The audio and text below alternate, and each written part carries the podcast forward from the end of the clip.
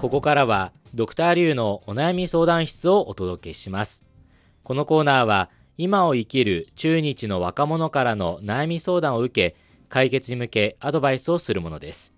相談を聞くのはリュウエイとアシスタントの星和明です。では早速今日の相談者に入ってもらいましょう。失礼します。どうぞ自己紹介をお願いします。私は、某工業大学にて広告学部を専攻している、新ゆきと申します。はいよろしくお願いしよまろしくすお願いします。しんゆきさんはいお名前からしてそれほど見ない名字ですけどそうですね。その漢字一文字うんですよね。珍しいですよね、はい。と、両親がどちらも中国人で、国籍としては中国国籍なんですけれども、その日本で、むしろ福岡県で 生まれ育っているので、まあバリバリの日本語喋ります。バリバリの博多っ子ってことで博す多っね子。です。 方言喋ります。何しとっとって言うんですね。あ、言います言います。あ なんかいいです ね。な何しとうとうとか言いまあす。いいですね。あいいです ね。で今は北方工業大学でえ、はい留学か何かされてるんですか本科生として、今は2年目です。 ？2年生で勉強してるのが広告学部です。広告学部。はいそれはコマーシャルとかなんかそんな感じのものを勉強されるんですか？あはいそういうのもありますなんか北京大学みたいにその広告学部を細かく分けてはないんですけど割と幅広く勉強している広告学部で例えば普通の授業だったら、まあ、広告学っていうものを勉強したりとかうん普通にあるんですけど他はまあカメラを使って外に撮影しに行ったりとか、うんそういう課外授業があったりとかなんか他はパソコン室で編集の授業があったりとかそういう割と幅広くやっております。結構制作系もやってるってことですよねあ。はいやってますえそれはなんかコマーシャルを作るんですか？あコマーシャルを作るっていうのが最終目標ではあるんですけれども、うーんなんかまあそれをするにあたって例えばフォトショップとかイラストレーターとかそういうものをまず勉強する使い方を知るっていうのが、まあ、1年生の内容でちょっとありまして、でその後々動画を作るっていう授業があるのでそれに向けて自分で今独学でプレミアを勉強しているあめちゃめちゃ難しいですなんか面白そうな授業内容ですよね。ね劉先生聞きました。独学でうんやってるんですよ。偉いですよね。 すごい偉いですよね。めっちゃ難しいんですよいやそうですよね。でもそういう制作スキルとかもちろん、はいあとはその理論的なこともやってるわけですもんね。はいそうですそれはもうもともと広告ってすごい興味あったんですかいや全然なかったですあなかったんですかで？も広告はなしにしてましたもともと第一第一でもなかったですな第4まで決めるんですけど志望の学部を、第4にも入ってませんでしたへえ。大大難第6ぐらいでしたね健康したいき ました結構したですよ本当にね本当に。第一は経済学部だったんですよであ姉が経済学部北京師範大学の経済学部にうんを卒業しているんですけれどもなんか経済学部で勉強したことってあんま残らないよみたいなことを言われたことがありましてとか今デザイナーとして働いてるんですけど、うん姉が確かになんか経済学部で勉強することってきっとなんかちゃんとした勉強をきっとできると思うんですけれどきっと役には立つと思うんですけど社会人になってからうん勉強してもいいようなことではあるって言われたことがありまして、なるほあ、どなるほそど。うそれな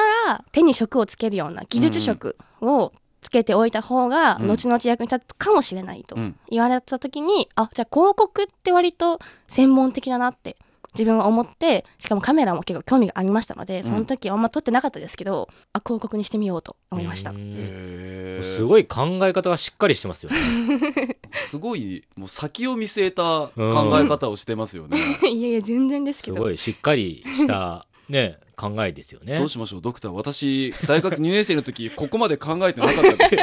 や本当そうですよもうね。まずは明日の授業どうしようとかそんなレベルあでえも思ってそまれすが普思って通まですすよちゃんと思ってますよだるいなとか思ってますよちょっと大学生らしいとかもあります、ねちゃんとありますありますねじゃあサボっちゃおうかなとか思ってますでもそもそも、まあ、その陳さんその中国に来ようって思ったきっかけはあったんですかずっとそれまではい福岡にいましたけど、はい。もともとは、表面的な理由としては、まあ、姉が中国の大学に行ったっていうのがあって、それをきっかけに両親も私に中国に行かせようとするんですよ。まあ、それが表面的な理由ではあって、まあ、きっかけっていうんですかね。で、まあ、行きまして、で、その中国に行ったきっかけはこれですけど、中国で居続ける理由は、やっぱ自分が作るべきだと、後々思って、で、その後付けっていう形ではあるんですけど、今、自分が中国で頑張ってる理由としては、まあ、日本にいた時代中国人であるにもかかわらず中国への偏見があったんですよね例えば汚いとかうるさいとか、そういうなんかあんまり良くないイメージがあってでもあったくせに周りの人に言われるとなんかちょっとムッとしてしまうみたいないうのがあってでなんで自分はこんなに偏見を持っているんだろうって思った時に自分はきっと中国のことを知らないからだと思ってだったら知ってしまえばいいと思って中国のいろんなところをもう知り尽くすつもりで、うんなんかもう長い時間をかけて文化を勉強しに来てます。うーでんも知り尽くしてやろうと思って来て今のところどれくらい感じてます うん2割ぐらいです例えばそのは来いてから、なるほどって気づいたことってどんなことありますかあ日本人とほぼほぼ変わんないとこですねぶっちゃけきっと気の強い子ばっかなんだろうなとかなんか喧嘩越しの子ばっかなんだろうなとか思ってたんですけどなんかどんな人でもいるめちゃめちゃいい子もめちゃめちゃ可愛い子もめちゃめちゃおとなしい子もいるしめっちゃ 喋る子もめっちゃ怒る子もいるっていうのを日本とほとんど変わらないなっていうのが印象的でしたうんうんうんあとは人情に熱いほうへえなんか助けてくれるんですよみんなあほうそうなんだどういうところでですか例えば自分は来たばっかの時は例えばもうメニューもこなんかメニューは読めないぐらいのレベルだったんですけどもう上から下まで一個一個訳してくれてこれはねこれを使ってこれをこうしてこういう料理でねみたいなほうことを言ってくれてで全部言ってくれてさあどれがいい みたいなで聞いてくれたりとか自分の語学を勉強するためにその夜の夜中の1時までルームメイトは付き合ってくれたりとか、うんうんへー本当に優しい子ばっかでしたうー んじゃあ今は生活は楽しいですかめちゃめちゃ楽しいですまだ2年生ですからね、うんはいまあ、まだ残り大学生としてはまだ2年ありますから、はいね、いろんな生活をまだ2割じゃないですかですねその知りたいっていう部分もはい2割しか知れてないんで、はい残りの部分も、ね、楽しんでほしいですよね。はい例えば、まあ、残りまだ8割はいありますけど、はいこんなことしてみたいとかこんなこと経験したいとか、はい何かありますかやっぱなんか北京にしかいないから知ってるのも、まあ、北京のことばっかりですしと思ったらいろんな都市に行ってみたいって思いますねうん時間が許す限り旅行をしてみたいですうん特に狙ってるところありますか西安とかですね西安延安となかるあとあの上海すら行ったことないんですよね、ほどうんうんまあ、そういう上海とかそういう大都市はとりあえず攻めといてなるほどで。他のきっとなんか風景が綺麗とかそういうので有名な古城とか、うんその辺もすごく行ってみたいですいいななんか夢が広がるばかり、ね、なんかもうワクワクしかないです そようね。ですなんでしょうね本当になんでこっちがワクワクするんだ ろうこの話も行きたいからでしょ、それまあは。確かにそ れはねありますけどねはい、ということで、えー今日はどんなお悩みでしょうか。えっと現在の日本では東大生ですら就職が難しいって言われてる時代じゃないですか自分は北京で開催されるその就活セミナーとかにもちょくちょく顔を出していて計56回くらいはいろんな機構が主催しているセミナーに参加しているんですけどそれでもやっぱりわからないことがやっぱしっくりこないことがいっぱいありまして例えば自分は中国人としてきっと就活をするんですけど中国人に求める中国レベルってきっとものすごく高いんだろうなっていうのがあって、まあ、仮に内定を取ったとして企業がどの程度の中国語スキルを求めて自分を採用してくれているのかがわからないところがちょっと不安につながっております。将来への不安ということですねそうですね。どこまでね、中国語喋れればいいのっていうことですよね。はい。もうなんかやりたい仕事っていうか狙ってるとこはもうあるんですかまあ広告関係は割と考えていますねそんな大企業とかではなくていいんですけどやっぱ広告学部専攻するにあたってその自分はクリエイトするのがすごい好きだと思ったんですよねそのないものを作り出すっていうのがすごい好きだと思ったのでそういう作り出すような企業がすごい興味ありますねう仮にその日本系の企業だったらどこまで中国語を求めるかあはいそうですね、もありますよね。はいそれはもう何日本企業の方がいいんですかそれとも例えば、まあ、外資企業っていうかその例えばアメリカ系とかえフランス系とかなんかそういう感じでもいいんすかあーでも、はい、そこは別に特に日本がいいっていうこだわりではないんですけどおそらく日本の方が日本的思考を持っているから日本的思考を持っていてそこに中国的思考を取り入れてる感じなので中国へ発信したいと思っている日本企業に勤めるのが一番効率的というのがうんなんか思ってますね。なるほどまあそしたらねやっぱ中国語がね一つの仕事の、まあ、道具としてはもうもちろんベースには絶対必要になってきますもんうんね。なってきますね。ちなみにテストとかあるじゃないですか中国語検定みたいなはいそういうのは受けたりとかもされてるんですあかはい受けました一応大学受験をするときに科教として参加するので一応必要だったので取ったんですけど2年前に5級取ったばっかです HS 系の5級をでもおー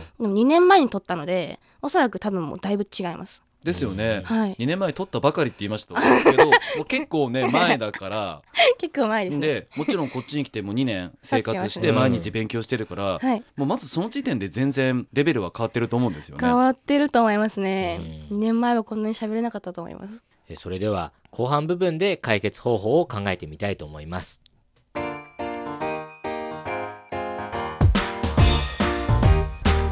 お聞きの放送は北京放送中国国際放送局です。ドクターリュウのお悩み相談室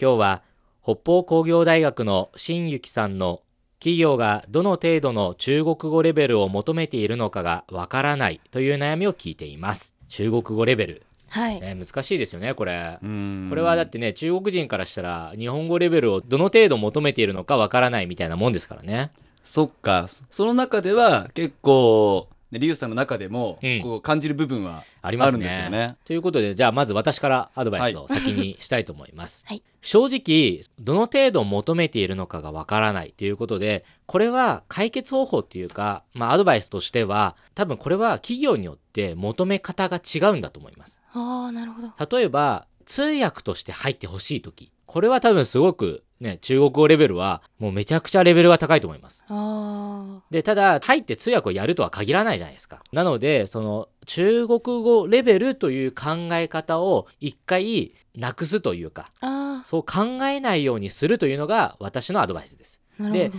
なぜかというと結局はその語学レベル高ければ高い方がいいじゃないですか、はいそれはねネイティブぐらいに話せるのが一番いいわけですし、はいね、それでもなんか法律文章も読めちゃうぐらいのレベルがあれば多分それはそれで企業がすごく助かると思うんですよただ言葉以上に多分大切なのはその国の習慣とか文化だと思うんですね例えば相手はこういうふうに言ってるけど多分こういう意味合いで言ってるんだよっていうことが分かる多分それが本当に企業にとっては大事な部分だと思うんですね例えば貿易なんか商社が貿易やるときに向こうはイエスって言ってるけどこれ多分嘘だよとかそれを見抜ける力ああなるほどその部分でいうそのレベルというのが一番重要だと私は思いますおーなのでその今中国語をやってるじゃないですかはいなので、それで言うと、多分、相手が言っている中国語を理解できる。で、それと同時に、相手が言っている時の気持ちもわかる。意味合いもわかる。で、どういう考え方をしているのかもわかる。なんで、こういう言い方をしているのかもわかる。そこまでわかれば、もうバッチリなんじゃないですかね。ああなるほどですね。っていうふうに思ったんで、その、ただ単に語学レベルっていう考え方をしないようにするというのが私のアドバイスです。あー小石さんどうでしょうかうか。リュウ先生素晴らしい。素晴らしいすごいですね。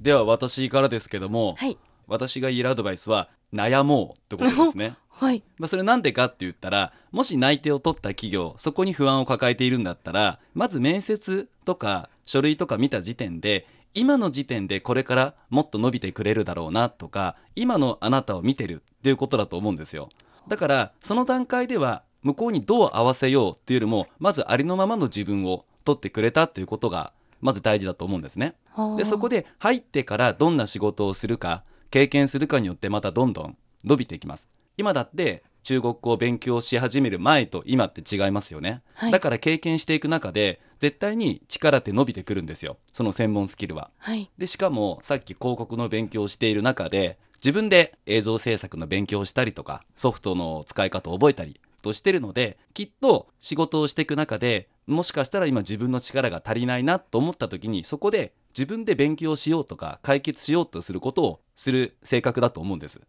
だからら悩んだ時には悩もうということをすればこれから伸びていくのではないかと思いますああなるほどえすごいですねすごく励まされましたまあ、ということではいどうでしょうかものすごいなんか就活をするにあたっての心持ちと就活が終わって内定もらってさあ入社しますって言った後のうん心持ちどっちも言っていただけたのですごくなんか全面的に励まされた気がし ますものすごく腑に落ちたというかすごい元気もらいました あこうあこうすればいいんだってすごい思いましたなんか良かったですねよかったですすね すごいアドバイスがすごいねなんか なかなかか多分こういうなんでしょうコンビネーション系はうん少ないですね、少なかったですね今までは、ものすごく合ってましたね息ぴったりでしたね